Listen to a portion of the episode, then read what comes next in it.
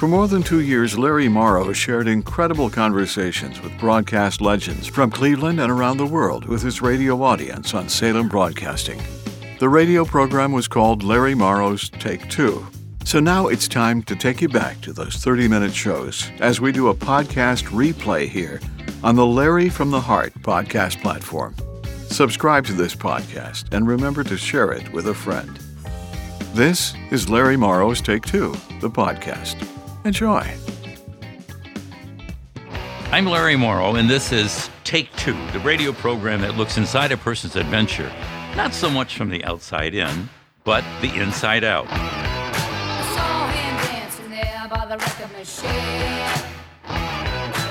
In the next 30 minutes, you will discover the inward joy of the heart of Greg Harris, President and CEO of our beloved Rock and Roll Hall of Fame, which has married him to a passion of his life and the affirmation of ideals that directed his success.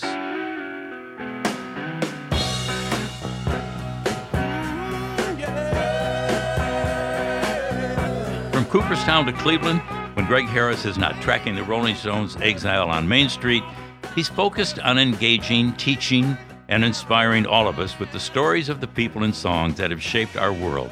Welcome, Greg Harris. Thank you, Larry. It's my pleasure to be sitting here with uh, with a legend, and to be sitting. We're inside the Rock and Roll Hall of Fame in our recording studio, um, and you're one of the reasons why this museum is built right here in Cleveland. Oh, Greg, what a what a wonderful thing to say. Thank you so much. We can close the interview out I know that. um, I'm lucky because I've been along for the uh, the entire ride since its inception, and revel in the richness of what has been created.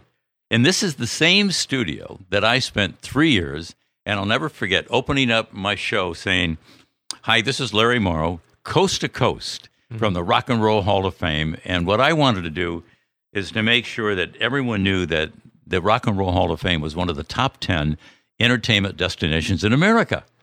You know, and, and it probably, st- my guess is that it still is, if not higher than that. If not higher. And I'll give you an example. Back in, in the summer, you know, everything was closed down for COVID. Oh, sure. And uh, USA Today ran an article in mid June asking when will our national landmarks reopen? And they said, when will Yellowstone accept visitors? When will the Grand Canyon reopen? When will the Rock and Roll Hall of Fame reopen? And to be mentioned in the same breath with those iconic landmarks was pretty special. And we're only 25 years old. We've yep. had 13 million visitors, and uh, we are one of the top attractions. And, you know, rock and roll is the most powerful art form ever created, so it's fitting. Yes, it is. Greg, uh, 2021 will look nothing like 2020. Not even Nostradamus, who has made predictions about our future, could have seen this one coming. In March of last year, the world came to a stop. The pandemic changed everything and obviously has had a lasting impact on just about everything we do and how we do it.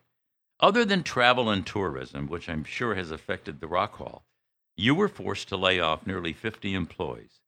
What are your plans as you move forward? Yeah, you know we um we all hit that pause button, and then we had to say to ourselves, what would we deliver if we never open again?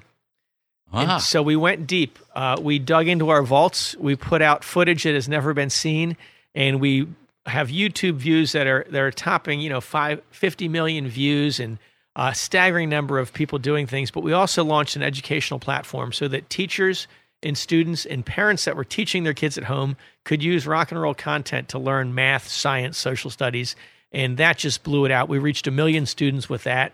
And we continue to do things that, that reach people, knowing that we will be reopening. Mm-hmm. 2021 will be different. Everybody's going to want to travel again. They're going to want to come here again. But we'll also have that digital backdrop as our as our uh, our rock to work from and continue to grow. But we we use this moment. We didn't just close the doors and sort of hibernate. We used it to to really push some things that we knew we wanted to do. We mm-hmm. accelerated some areas. We are stronger today than when we closed our doors in March. Isn't and, that something? we've got a great staff. Everybody's working really well together, and we've got great content. And and you have an angel in Bill Cosgrove. Uh, was wasn't it wonderful that Bill stepped forward we, to help out? Yeah, you know we have so many um, supportive donors uh, for the museum, and in this this moment of um, of closure, we we lost a lot of admission revenue. We lost our retail store revenue because people weren't on site. but donors stepped up and filled that in.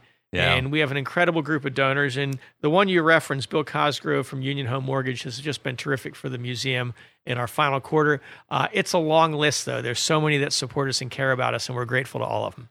Greg, do you have any idea at all when you might open? Uh, yeah, we're sitting here. Um, you know, we just entered the new year, Mm-hmm. and we'll be opening in the next few weeks. Wow. Uh, we're actively tracking uh, COVID cases nationally, and we know that our health and safety protocols at the museum are rock solid. Uh, We have an infectious disease expert on our team. We have um, we reopened back in June, and we stayed open from June to November. We didn't have a single case of COVID transmission connected to visitors to our building or to our staff on site. So we're um, we're we're pleased with our protocols, and we're going to stick with them. And you know, it's a safe place. This place is massive. Uh, I would think that there's far less risk coming in here than there is going to your local grocery store or your your uh, your you know your home center. Well, social distancing measures, I would think, uh, will have an impact on all of this. Are you putting that in? in We are, you know, we we're limiting the capacity in our theaters. Mm-hmm. Uh, everybody that comes to the museum has a time ticket, and they enter with that time ticket so that we know how many are in the building at any given time. And when they move through the exhibits, we want people to stay respect each other's space. Uh, everybody must wear a mask when they're uh, touring the museum. That includes employees and visitors. And uh, we're going to institute all those things until there's a day when we don't have to. yeah, and and I would hope that would, would surely be within the next six months. Yeah, I, I I'm confident that they're going to roll out these vaccines in a good way. Uh, plus, we have a huge outdoor space here.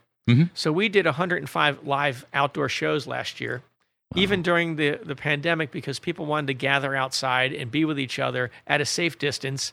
Many of the musicians that played our shows, it was the only time they played live all year.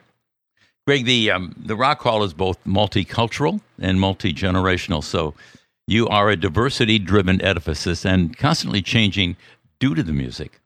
Uh, the music itself brings a wealth of benefits, but I would think challenges as well. So, what is the thread that holds this place together, Greg? You know, that's a terrific question. And really, the thread that holds it together is that rock and roll connects us. Mm-hmm. It connects all of us. Um, there are we have people that we share the same experiences with, the same songs with, um, that are our peers, but it's also universal.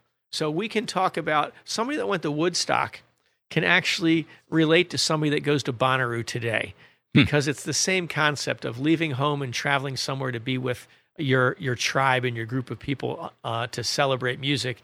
But there's a there's a through line, and I think one of the keys is that rock and roll is is very diverse, and it was never one thing. It was never just four skinny guys with long hair and guitars. Mm-hmm. It's the same art form that had rip roaring rockabilly in the '50s and street corner doo wop. It can have Jimi Hendrix and Simon and Garfunkel in the 60s and Otis Redding in the same thing. And in the 70s, it's dance music, it's punk rock, it's southern rock, it's heavy metal, and then you get punk rock and you get new wave and you get industrial. It's all rock and roll to us. And you know what? One of the reasons that um, probably that question comes up is hip hop fits in there too. It's Oh, a yeah. natural extension, it's an attitude, and it's a spirit. You know, I will never forget one of my great experiences here was your predecessor, and I was very involved in the Rock Hall from the beginning. And I walked in one day, and I had not met him, not met Terry Stewart, and and he said, "What in the world's come over you?" And I was the bass singer for that song that went to number one in the country with Jack Scott. And he said, "Would you do the bass part for me?" That's fantastic. Well, you That'd know, be as a performer, that's great, Larry. But you, your listeners should know that you're in the Television Radio Hall of Fame. You're an inductee, man. you know, certain songs and artists become so memorable, they create a time in our lives that help us recapture a place, a moment that carries us right through life. Uh, for me, it would be easy. Elvis, Chuck Berry, the Beatles, The Who, Dion, and that list goes on. This kind of diversity has made the Rock Hall what it is today. Forget for a moment that you're Greg Harris. What would it be for you, Greg? Oh, uh, hands down. Growing up where I did, uh, born in Trenton, New Jersey, and raised in the Delaware Valley, Bruce Springsteen. Uh, he sung about the people and places that we all knew, and uh, his songs were a, a big part of uh, of growing up in that area. And we were lucky enough to get to see him play live a lot. Uh, so so definitely Bruce Springsteen. Uh, I'm a big fan of the Clash. Um, I was exposed to the Clash in the late '70s at a Mm. time when um when uh, it it really related to me and hit me. And so those are they're two of the greats. But I, I love it all. You know, I love Otis Redding. I love um, Bob How could you Dylan. not, right? I, I love the band. I love Chuck Berry. He's the greatest songwriter ever. Mhm. And so um, it's hard for me to to pick one favorite, but as a go to, I think I, you go back to Bruce the most. Uh, speaking of go, going back, let's go back to the beginning. Uh, you're a guy from Bucks County, PA, and as I mentioned in promoting this interview, you have a reserved authenticity about you and your passion for business and music, which we don't know much about. Where did all of this come from, Greg? Yeah. So, um, you know, growing up, I was a, a a big fan of music, and back then you listened to you know AM and FM stations. Oh, I know. Uh, we had the great Jerry Blavat, the Geator with the heater, and so old and new blended together. Um, and I got really into into music, and ultimately I worked in a used record store when I first went to college, and liked it so much and was so involved that I dropped out of college and we opened up our own record store. And my original partner still has it. It's been 30 something years later. It's thrived. It's been a great place. I tried to play in bands, but I wasn't that good. But you got to see the music side, uh, um, uh, the business side of music, and I loved it. Uh, I road managed um, a band and traveled around the country in a van with them and, and really enjoyed that. And then, you know, one thing led to another, and I ended up with a, a degree, a master's in history with an emphasis on museums, and I worked for the Baseball Hall of Fame for 14 Sure. years. Mhm. And the chance to come out here to the Rock and Roll Hall of Fame, reconnect with music, has just been a blast, and I had to do it. Well, is your record store still called the Philadelphia Record Exchange? It is. It's the, the Philadelphia. Thanks for the plug. It's the greatest store going. Uh, everybody should stop in, and they are. Uh, uh, it's it's what happens with these little record stores is every music fan in town hangs out there. Mm. And so the musicians in town are all there. Uh, the music fans are there. We would shut down the street and stick a band out front, and they could crank it up. And um, that's uh, it becomes the, the the community center, like the general store. Uh, you're listening to Take Two. I'm Larry Morrow, and we're speaking today with Greg Harris, who's the, the president and chairman of the Rock and Roll Hall of Fame. Uh, Greg, you just mentioned that you hold a degree in history. You didn't mention from Temple, from Temple University, and your master's from Cooperstown, which is the graduate program for history and museum studies. With your love of management, you spent 14 years working at the National Baseball Hall of Fame in Cooperstown, New York. How did that come to be? Where do you go from the Philadelphia Record Exchange Yeah. to that? So um, where I went was I ultimately, after the record store and managing, uh, road managing, um, I went back to school and finished my degree in history, and I wanted to do um, uh, the history of everyday people, um, not so much the great men and great battles, but everyday people. They called it social history, and I I looked into going to a graduate school uh, to get a degree for that because um, it was going to be a, a folklore degree where you do exhibits and you make documentary films, you put on folk fest and things like that. And I found out about another type of degree where you get a master's in museum studies with an emphasis on all those same things. Mhm. And that's what I did. And then the Baseball Hall of Fame needed somebody that knew how to run the audio equipment and the video equipment. and from road managing, I knew how to do that uh, because they had been collecting for 75 years home movies, radio broadcast, tapes, acetates, um, you know, all sorts of recordings. And I got to organize that stuff and catalog it and, and make it all work. And then I got into business development and did fundraising and government affairs and um, worked with all of our Hall of Fame inductees. It's the greatest fraternity in the world. And then was recruited to come out here and, and connect with rock and roll. You know, speaking of all the inductees, you, as you indicated, you worked with all of them there. Is there any one of them that ever stood out in your mind? I mean, you're, we're talking about baseball, Yeah. you know, the greatest sport in the world, uh, and you were there. Yeah. met with all the inductees. Which one? Which one in your mind would have stood out, Greg? You know what? They all stood out to some degree. That's why they were good at what they did, to be honest. They were Mhm. all um, had a little extra spark, a little extra drive. And I think most of them would have succeeded at anything they did. Mm-hmm. Um, so, you know, I, I've got great memories of of Phil Niekro and Brooks Robinson and Joe Morgan and Lou Brock. Um, Gaylord Perry is a, a wonderful man, and I could go down the list and just keep going. But And many of the some of those are Clevelanders, which is really wonderful, isn't it? Oh yeah, you know Bob Feller is is the greatest, and uh, Um, it's just a wonderful group, and it's it's a pretty elite group. There are fewer Hall of Famers walking the earth than there are astronauts. Yeah. It, it, I when I, when I think of of sitting there or meeting with all of these inductees, it must have been something for you. You're younger than them at this time, and for them to tell you great stories, I can't even imagine you sitting with Gaylord Perry and saying, "What was it like, Gaylord, to throw a no hitter? What was that like?"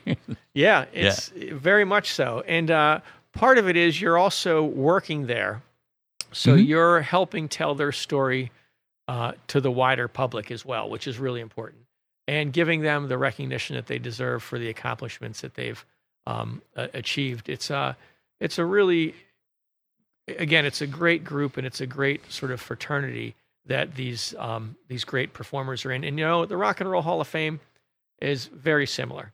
yes, Uh, it is. The difference is that we're a little newer. They started in 1939. Mhm. Uh, we started in the 80s, and uh, but it is for the best of the best. There are millions and millions of records that have been made, and there's only about 338 inductees in the, the Rock and Roll Hall of Fame. And many more who want to be here. Yes, uh, many more who want to be here, and many more who f- fans want to have here. You bet. And that's the great thing that we care. There's passion. If fans didn't care, that'd be a problem. I'm glad that they do. Okay, so now we shift from baseball to rock and roll, Yeah. uh, which has an incredible, compelling choice for you. But you arrive in this iconic rock and roll capital of the world in Cleveland. You bring your bride with you, Deidre, and your two children, where you oversaw development, special events, membership, and government affairs. Then a few years later, in 2012, you become president and CEO of the Rock Hall. Did you know that position was forthcoming? Um, didn't know it was forthcoming, but thought it was a possibility. And um, you know, I I'd been involved in a lot of different areas in the museum world, whether it was curating exhibits, working with collections, um, doing events, uh, fundraising, government affairs work. That I had the background to to lead an organization and insight into areas on how to maximize performance. So Mhm. when the time came for them to um, find a successor, there was a national search, and I was pleased to, to be selected. And always felt like I was um, the best candidate, whether I was living in the city or if it was three thousand miles away. That's the way I felt about radio. Okay, about 13,000 DJs in America. Come on, I got to be the one. yes, you, you know, and, and and you were. oh, thank you. Talking about a wow moment, you have tethered everyone's appetite for what comes next. Yeah, it was just a few days ago you released designs for a $100 million renovation and expansion to an already internationally known IM Pei design, which would uh, grow the rock and roll's footprint by a third, I guess, right, right around 50,000 square feet, right? Yep. Right, Chris? How'd that come to be? Tell me, that decision had to be made somewhere. Yeah. Okay, let's grow this place. Sure. Well, um, you know, this our building is iconic and amazing. As you said, it was an IM Pei pyramid designed on the lakes on the shores of Lake Erie. Um, well, we looked at it about I don't know seven, eight years ago, and it was looking a little tired. Um, it was a beautiful modernist building, and we realized that we had to update our exhibits. We had to update the interior spaces. And we're sitting here now. When you look out the window, every flat surface in the bu- museum has giant graphics. Mhm. You see artists expressing joy and playing music. You see bright red colors and bold black colors, which are rock and roll. This used to be stark white inside. So we made those emotional changes. We added outdoor stages. We added a, a robust concert series in the summer, and we shifted our exhibits around. We created an immersive theater. We created a, a second floor where we gutted a, an older Pioneers of Rock exhibit and put in a space for visitors to play instruments and jam with each other. And all of these changes were very well received. Uh, admission almost doubled year over year uh, uh, in time, and we just grew. And we realized that we needed to expand the building a bit more. Uh, we need to have space to hold events so that we don't have to close the museum for events. Um, we need some space to bring some of our library and archives functions over here so the public can experience them. And we need classrooms. We host 50,000 school kids a year at the museum, and this building has no classrooms.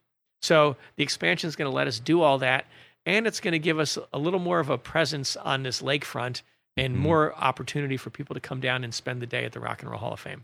And who wouldn't want to do that, right? um, rock and roll connects us uh, in in a very big way, and it goes on. It goes way, way, way beyond the music. It just indicated teaching children about sound and about music. And I'll never forget uh, when I first started to come here from time to time. Um, I, I'll never I'll never forget seeing that program that you bring children in and you teach them about music Yeah. and how it and how sound becomes music. Yep. I'm, I'm so glad you saw that, Larry. It's um it's called Toddler Rock. Mm-hmm. and it's people think of kids visiting a museum almost like a field trip. Well, these kids come twice a week for 13 weeks and they learn rhyming, alliteration, and social skills. The teachers are trained music therapists, and they these kids get tested when they arrive, and 13 weeks later they're off the charts. And they do. They learn the alphabet. They learn uh, alliteration. They learn social skills, and even more important, these kids come from some real challenged neighborhoods in Cleveland. It's done in partnership with Head Start programs, so it's Head Start daycares. When these kids grow up and look at this museum, there's a piece of them in here. It's not just for tourists. There's a point of pride that they studied here and were part of this, and we're just honored about that program. Uh, a couple of years ago, it received a, a, a presidential uh, medal of recognition, and uh, we're very proud of it and can't wait to get it going again when we're past COVID. I'll, I'll never forget um, Avery Friedman saying to me one day, Larry, Julian Bond would like to come to the Rock and Roll Hall of Fame and spend the day. He said, Would you take him through there? Which I did. And Julian Bond was teaching at, at New, one of the New York universities music. And we went through, we sat in the theater and we watched the history of music here, which if you haven't if you haven't done it, folks, please take some time to do that because you will never ever hear or see anything like it. You, you know, it is. It's um, if you think about this art form of rock and roll, um, it's been there through times of ups and downs in our country, but it's also there's sound and images that go with it. When you go to a an art museum, you can see paintings, you can see drawings, you can see things. When you're here to sit in a theater, see Prince playing While My Guitar Gently Weeps" with Tom Petty uh, on stage in tribute to George Harrison is just Oh, off my. the charts. It gives Yeah. you goosebumps. I can't. I can't even imagine. Of all of my days and of introducing, from the Rolling Stones uh, to Chuck Berry uh, and Neil Diamond, I never had the opportunity to meet and introduce the Beatles, which is something I would think someone of my ilk at that point in time would want to do, and Yeah. never did. Did you meet them? Um, I, when they were here for the induction of Ringo Starr, uh, just a passing hello because Paul McCartney came in to induct him, He did. and they uh, Yes. they were at Public Auditorium, the same venue they'd played 50 years earlier, uh, and they were on the same stage, and it was incredible. Uh, just a wonderful, wonderful reunion, and powerful for the Rock and Roll Hall of Fame. And frankly, th- that performance is at our website, rockhall.com. Um, I will never forget. It was Friday, September the 1st, over 25 years ago. The sky was a brilliant blue, uh, over 10,000 in attendance, and I can still hear Mayor White's voice saying, We did it. We did it. He did, for three times. We did it. And then he said, But he stepped up and he said, Baby, you ain't seen nothing yet. so, um, so with that, Chris, looking into your crystal ball, what do you th- think this place is going to look like in 25 years from now? After all, you'll only be 49. well, thank you for that. You know, rock and roll does keep you young. um, I think that what's interesting is when the museum was first conceived, the idea was that it would um, be this treasure for Cleveland, Ohio, and that it would have an economic impact to the region of like $35 million, what they thought. Well, the reality is our economic impact is close to $200 million. And so I think that whatever we're doing now, they're going to be exceeding it in 25 years and growing it. And this place is such a iconic, iconic place. It's on such a firm footing. And really, we worked through with great um, leaders and curators and others through the years. We have this wonderful base to build on for our future. Um, and we're an organization that isn't happy to to coast. We're not happy with just maintenance mode. We always want to grow and impact more people and be more powerful. And that you have done. Uh, Yeah. yeah, it's it's been deliberate. You know, Mhm. um, it's easy to keep doing what you're doing. It's always hard to do a little more. And we have a culture here where uh, our staff is always stretching. They, they love it. We want to reach more people. We want to be more impactful. And we have the, this vision that guides all of our work. And, and the vision is to broaden our reach, so to grow Mhm. through meaningful connections with visitors, fans, artists, and each other. And meaningful connections, you know, you know that um, Yes. in your career, that's that's what really is the magic. Meaningful connections. It really is. Well, you're listening to, uh, to part one of uh, Larry Morrow Take Two. Uh, as we just mentioned earlier, rock and roll connects all of us in a way that goes beyond the music. It touches our soul and gives us our unique identity. It has been said that rock and roll has no beginning and has no end, for it is the pulse of life. Uh, we're going to be back again next time to talk more on Saturday morning with the president and CEO of the Rock and Roll Hall of Fame, Greg Harris. Larry Morrow's Take Two is on Saturday mornings at 9:30 on 1220, The Word, and Sunday afternoons at 2 on 1420, The Answer. We are always looking for new stories that impact our lives in a positive way. If you have someone you would like us to interview, let me know via email at larry at larrymorrow.com. By the way, if you enjoy Larry Morrow, Take Two, check out Larry from the Heart, the radio series airing on 1220 The Word and 1420 The Answer. 90 second stories packed with smiles, hope, joy, and inspiration. Let me know you're listening and tell a friend about the new radio program, won't you? And until next time, do all the good you can to everyone you can, every time you can. I'm Larry Morrow, and this is Take Two. Larry Morrow's Take Two is now a podcast series featuring an inspiring library of conversations that Larry had with many broadcast legends from Cleveland and around the world. Subscribe to the podcast and remember to share it with a friend. A new episode releases each week, and it's right here on the Larry from the Heart podcast platform. Thank you for listening.